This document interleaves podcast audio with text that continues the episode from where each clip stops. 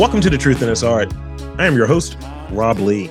Thanks for listening and making this podcast the best in Baltimore. Please continue to share uh, this podcast so more people are aware of these great stories.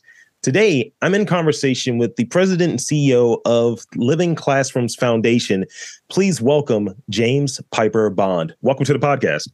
Thanks, Rob. Thanks for having me.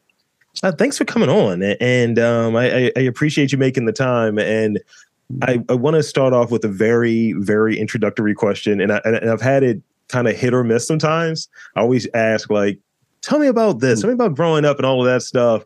And people are like, "I hate talking about myself," but they're doing an right. interview. So before we get too deep in it, I want to invite you in the same way. Uh, could you share the James Bond story and uh, how'd you get your start here in Baltimore?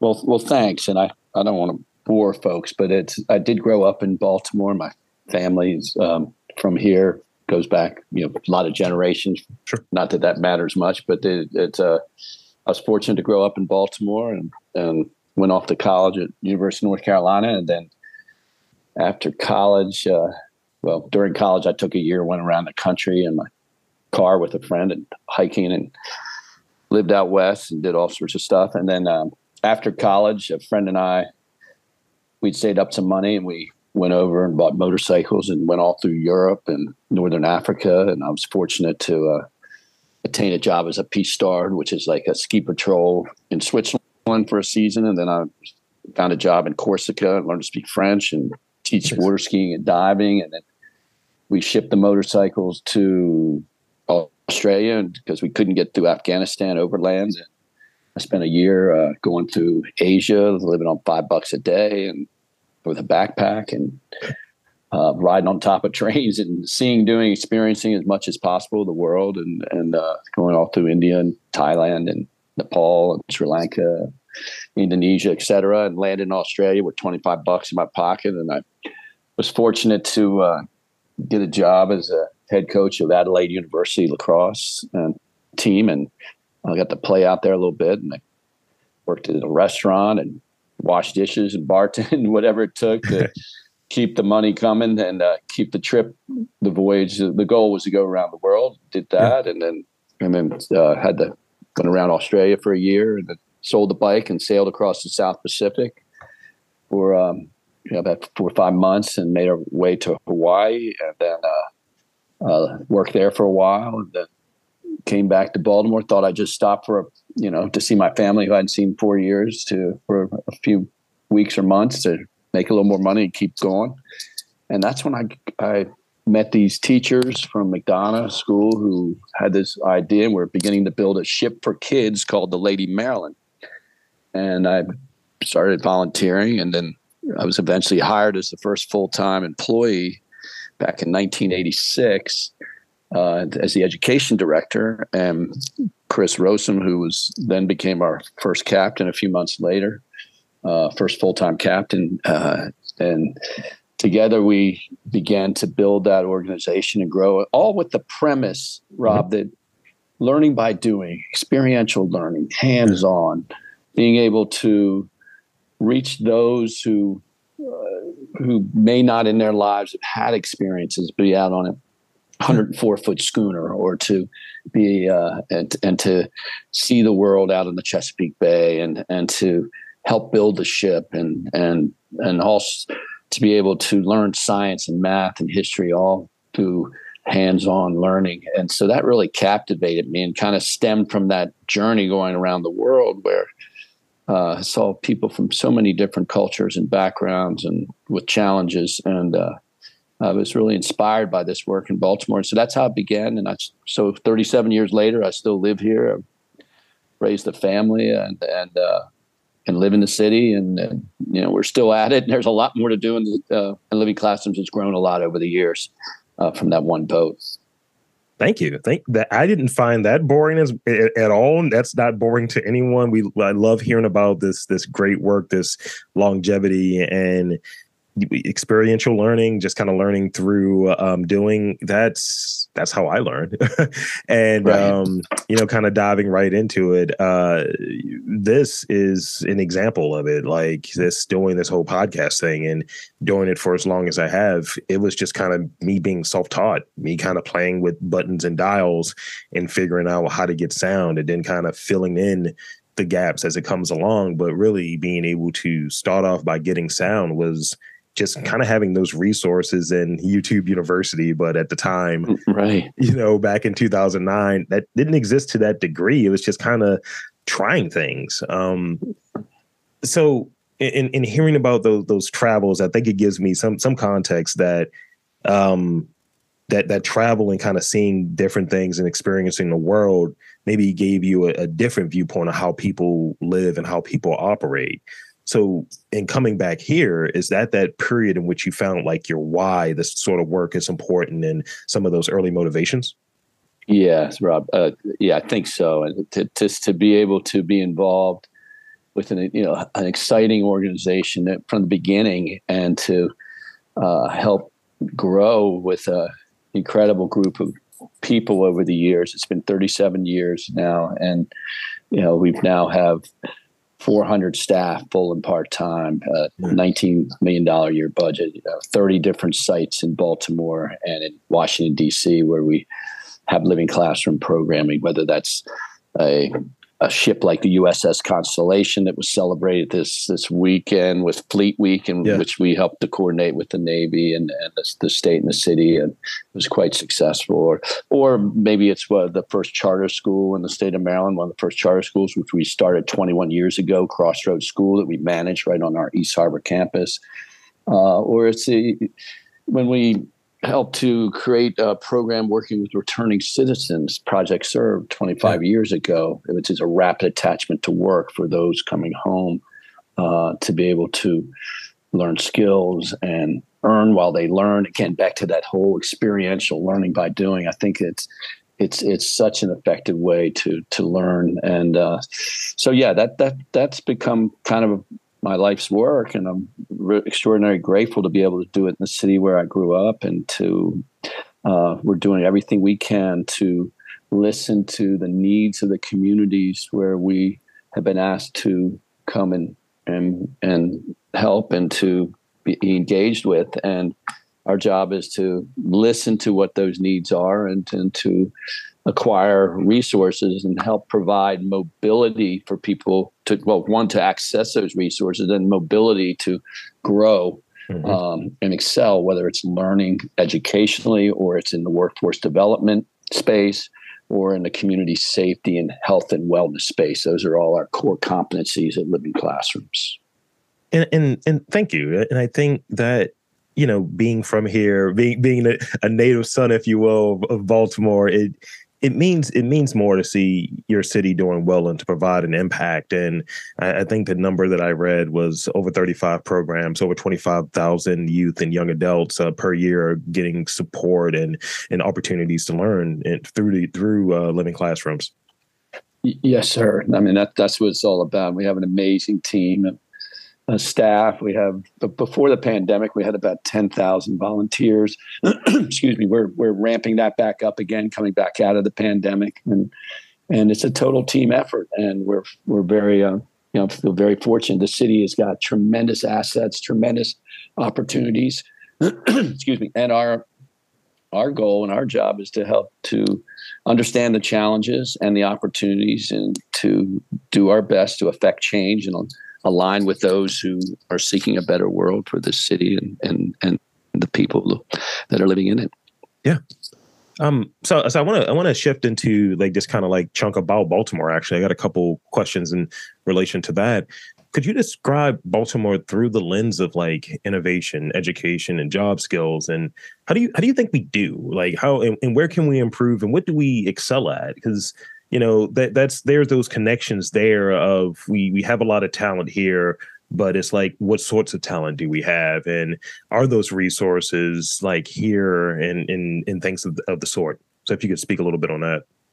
Well, sure. Uh, Baltimore has amazing assets, and, and, geographically, with the way the harbor is set up, and the, uh, again, historically, that's how the, the city grew through its maritime connections, being on the fall line and having mills with the Jones Falls, and that helps to run the economy or or to grow the economy. Being the uh, one of the, the, the, top ports of the world. And the port of Baltimore has been really excelling over the past few years and, and decade, and uh, and as a tremendous asset. The um, there's there's so many things going for the city. It, it's close to the nation's capital. It has incredible sports teams. It has culture, history, um, and and it has tremendous challenges. And the, that stem back to structural racism and redlining and and just the poverty that exists. And so, um, I think as as someone who lives in the city and who thinks about this and works with this every day, it's uh, you know we've we've we, we've got a we got a long way to go, and at the yeah. same time, we've got uh, we've got some great great opportunities right before us. And so, thinking about it to your question, educationally, um, you know, the school system is is you know we're on a quest for continuous quality improvement. It seems some, and that's a challenge. And coming out of a pandemic with uh, all the learning loss and the, the challenges, but we you know we still got to make sure all the the air conditioners in the school work. Yeah. We got to make sure that we have the, the facilities for our students, and uh, uh, and we need to help those to uh, no matter where they are on this on the uh, on the spectrum as far as education, whether kindergarten, young, or uh, elementary, middle, high school age, whether it's someone who may have not done well in the traditional education system, maybe it's someone who um, might have gotten locked up at one point, or, or they're but they're coming home. Our perspective is that everyone has uh, God-given talents and abilities, and, and it's it's anything we can do to help lift people up and, and provide uh, opportunities and resources. And so Living Classrooms has been focused on that. We work with hundreds of schools providing hands on experiential education program, whether they're on our ships, whether at our multitude of community centers, whether it's with the Be More Athletic League, um, whether it's with our workforce development programs that work with Fresh Start Youth that are teenagers, whether it's with the Squeegee Collaborative, which we're engaged with, whether it's working, you know, we provide more uh, uh, structured workforce programming or rapid attachment to work than any other community-based organization for those coming home from prison and, and returning citizens. So um, that, that's a long answer to your question, but there's a lot of work to do. And I think the city and the state, we do okay, but we, we're always on a quest for continuous quality improvements. I love it. And long answers are what we like here. I mean, it's it, we we like when people are thorough and uh, like, look, this this is this we, we we see it. We can acknowledge that this is what's happening while also seeing that there are a lot of different opportunities here and a lot of different resources here. Because you know, too often we we get caught in this notion, and it it, it kind of rubs me the wrong way as we were touch as I was talking about a little bit before we got started of you know people outside of here don't don't don't see what's here they don't see the vibrancy here they only hear about these kind of negative talk points or what have you and and that's it and i I, I can see that sort of impact on how people perceive themselves because of their connection to what is deemed as something negative. And yeah. you know, I think early on having conversations with folks of, hey, let's talk about Baltimore for and you know, you're, how you're living here, arts and culture and so on. And people are like, none of that's here. You know, I don't know about what this person. It's like, well, people are doing great stuff. And it's like, well, they sure are. Yeah, yeah. you're right. I mean, you, you, look like at the Equitech uh, sector of the city and, and and the growth going there with the, the, tech community, the arts community in the city. There's a really growing uh, population of folks that are are growing in, in, Station North and so forth. There's there's there's these amazing pockets of the city that are very vibrant and are are alive. And, and and and a lot of people are living here because it's, it's less expensive than DC or New York or Philly. And uh, so uh, we, have got a lot of great people that are choosing to live in the city. So what would you say um, is one of the things that you would have in mind um, for your vision of a better Baltimore. Like for me, from my vantage point, I, I want a chicken in every pot and a beer in every hand. I, I, I don't know if that really works, but for you, what, what, would your vision of a better Baltimore like look like? What like one thing that comes to mind? Well, yeah, I love your vision. That, that's a good one. And the, uh, but looking at the reality is of, of really disrupting the cycle of poverty is something we're very focused with at Living Classrooms, and and to do that in a multi generational approach and in a collaborative approach. And so we've been engaged in a, an effort on the east side of the of the city for the last 15 years in an area, the t- uh, target investment zone area, two and a half square miles of East Baltimore. And to be able to work with 110 partners and to uh, be able to look at how do we together seriously disrupt the cycle of poverty. And so to have a, a collaboration with our federal, state, city um, leaders, county leaders, even as well, to uh, bring resources. And with the you know with the federal funding from the ARPA dollars coming to the city, that's a great, it's a tremendous opportunity, a, a generational moment to really invest in in a variety of things to help improve the city long term. Uh, so I think that if as as we look to the future, it, if we, we can have all the wonderful things, and at the same time, we've got to address some of these core issues to disrupt the cycle of poverty. And that means an improved education system. That means having resources for children, youth, and families and adults, or for folks that are living right in the city. For instance, we manage two early childhood centers and I would send my five year old Lucia to to either these sites. They're they're fabulous, but but they're there right in embedded in public housing sites or in one of our schools yeah. uh, to serve folks right from those communities. But that's important, and then to work with their parents. Um, who might want to be engaged in workforce programming and to work with the grandparents who also are seeking uh, more skill training and and so that's how living classrooms is is jumped in and then weave in safe streets which we brought to baltimore 15 years ago and now that's been replicated in 10 communities to help have a creative way to look at have stopping shootings and killings and so to weave those things together uh, in a holistic comprehensive approach. Uh, and working together with every division of the city and, and the state and to have a strong collaborative effort to disrupting the cycle of poverty. I think that's that's that's what the city really yearns for in so many of the communities. And starting, as I mentioned before, by listening to what the communities want, what are their needs. It's not what you or I think. It's it's what the communities want, and then and being responsive and in a collaborative way. So I got I got two more uh, real questions, and everyone, even even the great James Bond, gets you know the rapid fire questions that I always throw out at the end.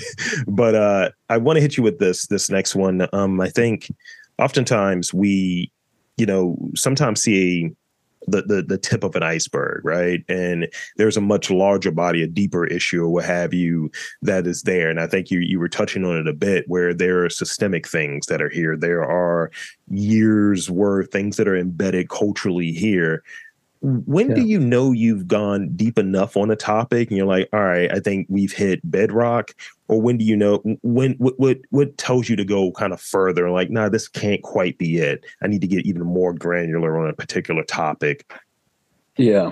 Oh, that's a that's a good question and you know when you think about the structural racism you, you think about the red line you think about the the things that have gone on in this city for generations and generations and we've got to peel the onion back on that. We've got to do the Jedi work. I mean, we've got a meeting tomorrow with our team uh, at 11 tomorrow. That's, you know, we have a whole Jedi committee and we've been focusing on this. Um, and it's, it's really important. I mean, we've got to, you got to examine the issues to the point where, um, I, I, don't think you ever stop examining, but I, I think you got to go deep and you got to go, you can't just look at the tip of the iceberg. You got to, and sometimes those are uncomfortable conversations but we need to have them and it's important and so uh, yeah man that that's you're, you're right on about that and and so i think baltimore has has that being a border state that history mm-hmm. i mean i had relatives who fought each other in the Civil War, brothers, and, yeah. and you know, so it's you know we're in an interesting where we live the, on the Mason Dixon line and, and the history of this this city uh, that during the during the Civil War, you know that they had cannons at Federal Hill aimed on the city hall so you know the the, the, the mayor wouldn't act you know do something that the federal government want. I mean when you grow up with that kind of a legacy mm-hmm. you know we've got to we got to understand it. We got to that's why history is important being a history major. I, you know but you, we, we've got to understand history and learn from it. Yeah. And and I, and I like that that that um reference to to Jedi, where you know justice is being included in those conversations around equity, diversity, and inclusion. And you know, I've had a few more conversations with folks, and their their work is embedded in. I, I had w- one conversation recently with a, a, person that works with an architecture firm, but their role is the head of the Jedi, like sort of right. sort of the efforts, and like being able to include that in there because it can get the, the title could get broader, you know, mm-hmm. versus because yes. there's so many different things that are there have that have not been touched. And as you add in there, you're kind of leaning in and hearing from folks of this is what we need this is what matters yeah. to us and how everyone feels seen everyone feels safe and everyone feels like they're a part of an institution or city or whatever it is you're right on and, and it's interesting as an organization that grew you know our initial programming was around environmental education, hands-on learning by doing it, providing access and broadening horizons for those who may never previously have had those opportunities. And and so that's always been core to what this organization, Living Classrooms, is all about. Yeah. And and just most recently, we've been getting funding to support an environmental justice approach uh, to climate change and and in the, the hottest areas of the city where we're going to be planting thousands of trees and as part of our project serve workforce development programming and partnering with the tree trust and and so that's um, again it, it, it can this topic can go in many different directions and that's just one of the most recent uh, aspects of our jedi work has led us there. Yeah. Um this, this is the last real one i got for you. Um what excites you most about the future of living classroom so that uh, living classroom foundation? Like what are you looking forward to in the next let's say six to 10 months? Well six to 12 months. Well it's it's a busy time we just had a ribbon cutting on a new building on uh, pier one in the inner harbor and we're we're excited about david bramble and peter pinker and adam uh, and their company that's going to be rebuilding the inner harbor. Uh, so our, you know, we're we're you know with our asset, you know, we manage the historic ships down there. We have job training program working with the the Chessie Dragons and the pirate ships. We employ 30 kids, and so anyway, there's that's exciting. Yeah. That what's going to happen in an area of the city that needs help. Uh, we're we're thrilled about the new workforce, the Bauer Workforce Development Opportunity Center, with which we're just opening as well, providing workforce training for young adults and adults who are coming from the different communities where we work uh, and learning in production warehouse distribution for jobs out at Trade Point Atlantic or in the Port of Baltimore. Uh, or with the, the healthcare training we're doing with CNA, GNA training uh, for nurses' aides. Um, that is, is such an essential job in hospitals and nursing homes, and the construction training that we're doing with Jumpstart and partners, and at places like Port Covington and uh, and Penn Station and and in Perkins Home. Yeah. Uh, there's there's a lot to be excited about it, but most importantly, coming out of the pandemic and being yeah. you know being back at our school and seeing the, the teachers and the kids and the excitement, and then you know some people in masks, which is great, you know whatever, but it just it, it felt almost back to normal in the last couple of weeks. So I'm really excited about that and about the future of the city with the the administration is, is, and all the vision that the mayor has, and with the new governor coming on board and aligning with all with the city and the state, and with uh, how we can all work hand in hand uh, to the help provide resources and support for for those in the community. That's that's uh, I get I get fired up about that every day. It's exciting work. Exciting work. Um, so I think that's a good good space for us to stop with the real questions. I want to throw these out there if you'll indulge me. Um, we got a, just a few. Brevity is key here. Don't overthink them. Don't overthink them. Uh, so, uh, and, and they're going to be all over the place, just so you know. Um, what is your rule for success? like you know longevity is is a thing obviously and i equate that to being successful. You know what would be that number one thing if someone's like how do you stay at a particular project and at it towards a certain type of work for a long period of time? Well i think it's it's got to come from the heart most importantly um, with what any of us are doing. You got to feel it in the heart. It's got to be real. It's got to be mo- it's it's, it's got to drive uh, anyone. And and that's so I don't know. I, I try each day to to start with coming from the heart, and then it's it's all about perseverance and and hard work. And uh, I'm a strong believer in, co- in coaching instead of managing, and, yeah. and, so to be able to uh, put together the best team possible to and be aligned to um, have goals that we set that are stretch goals but are accomplished and then to go out and, and, and to acquire the resources to help so that we can grow our crossroads school from a middle school to a K through eight and eventually a high school. So we can grow the programming in the target investment zone with an additional $20 million of effort so that we can build our, our new workforce development education center in DC uh, so that we can help to care for the historic ships in the harbor all through a lens of workforce development and equity service and helping people is also at the bottom of it all as well. I mean, it's it's, it's got to come through that lens as well.